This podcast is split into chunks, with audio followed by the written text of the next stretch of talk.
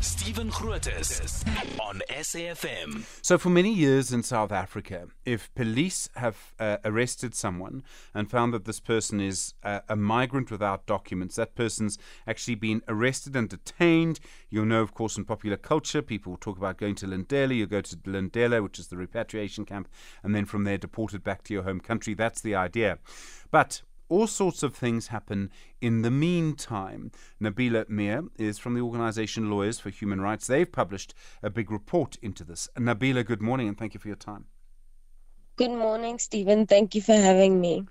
I imagine in this case there's a big difference between what the law says should happen. Someone would be uh, arrested, uh, found that they are, are here illegally, detained briefly, and deported.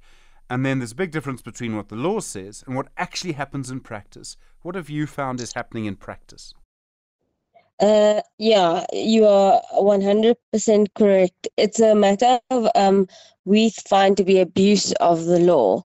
So, for for example, we found um, people who have been detained for longer than is allowed. So you anyone at these road traffic blocks that you might be able to see or walking in the street, the police or an immigration official they're allowed to stop you. Even um, South African citizens like myself, they're allowed to stop us and they're allowed to ask us to produce identification. And um, then if I cannot provide identification, they have to give us they uh, can detain us for 48 hours while they verify the, our status.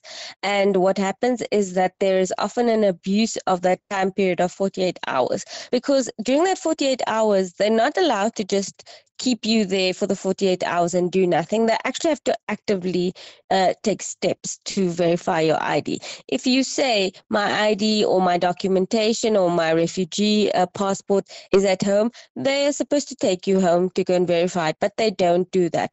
They take people, the police take people, they drive around in the vans and wait for you to cave and bribe the, and ask, solicit bribes before releasing you. And we found that to happen uh, so often most recently, I was uh, on Sunday.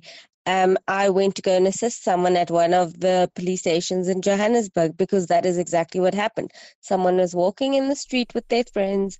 They all got arrested at, in the morning, and one by one, um, they got released upon provision of a bribe to the police.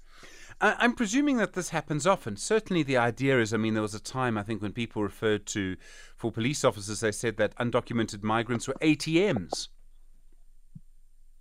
Exactly, exactly. I think that, you know, at the end of the day, being in detention um, is probably one of the most scariest experiences for people. You know, you're locked in a place in very, very poor conditions, often uh, not getting access to food. You don't know when you're being released. It has a big psychological toll on you. So people are so desperate that even in instances where they do have documentation to be here and their documentation is in a safe place at home, they pay the bribe because they don't know when they're going to be allowed to leave. The other thing, it's a sort of a psychological warfare. Mm. Sorry to interrupt. Not you. at all, Nabeelah. I mean, it can also happen that South Africans, so you and I are South Africans, we could be, um, you know, somewhere in the street, get stopped by a traffic stop or something, may not have a driver's license or ID on, on us. Uh, there's no law that says you have to have your ID document on you at all times. Uh, Belgium has a law like that, but we don't, as I understand it. So, I mean, South Africans must get caught up in this too. You must be foreign, therefore. Uh, yes, I, I, can imagine. So we've not um, had any instances come across our doorstep, except where we have clients, for example, who do not have birth uh, registration documents, so are effectively deemed statelessness, stateless. So, and those are these are people that are born in South Africa, but they just their parents didn't register their birth, so they don't have access to ID documents, and they also would be susceptible to this very same. Um, um, mode of uh, being arrested, and they would have no way of proving who they actually are and might be deemed to be undocumented in South Africa. There's um that we've known about these police abuses for many years. Is there any oh. intention, any um move by anyone to actually deal with them?